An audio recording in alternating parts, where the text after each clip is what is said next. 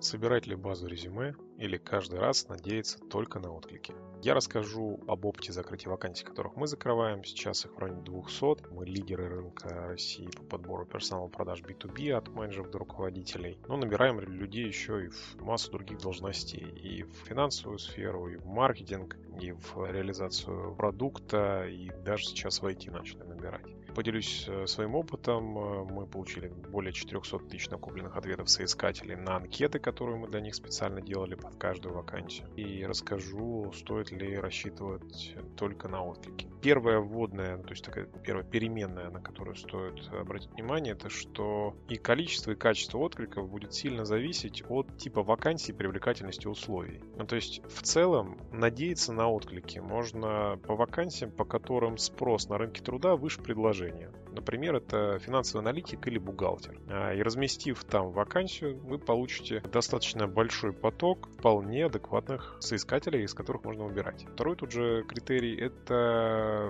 уровень дохода, который вы предлагаете соискателям. Если он выше рынка, то даже по ряду должностей, по которым спрос на работу ниже, чем предложение вот именно этой работы, а, вы можете получить достойный отклик. То есть, например, если вы платите менеджеру по продажам в Москве 90 тысяч рублей окладом, ну, потому что у вас какой-то очень узкий, сильный, невероятно потрясающий рынок, то можно даже посмотреть и отклики, потому что часть из них может быть очень даже интересной.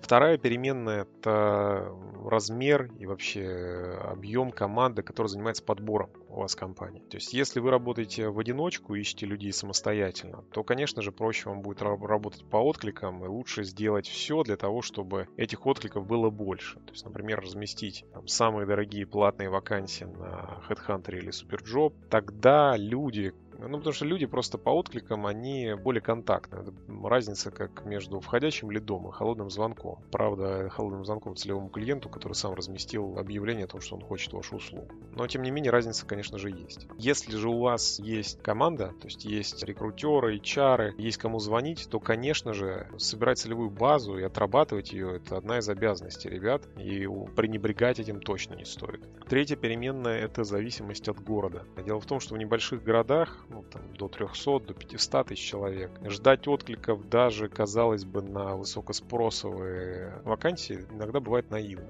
Качество соискателя, который туда приходит, ну, в том числе потому, что город не очень большой, есть, если рядом какой-нибудь большой находится город, туда могли все переехать. Качество соискателя, конечно, печальное.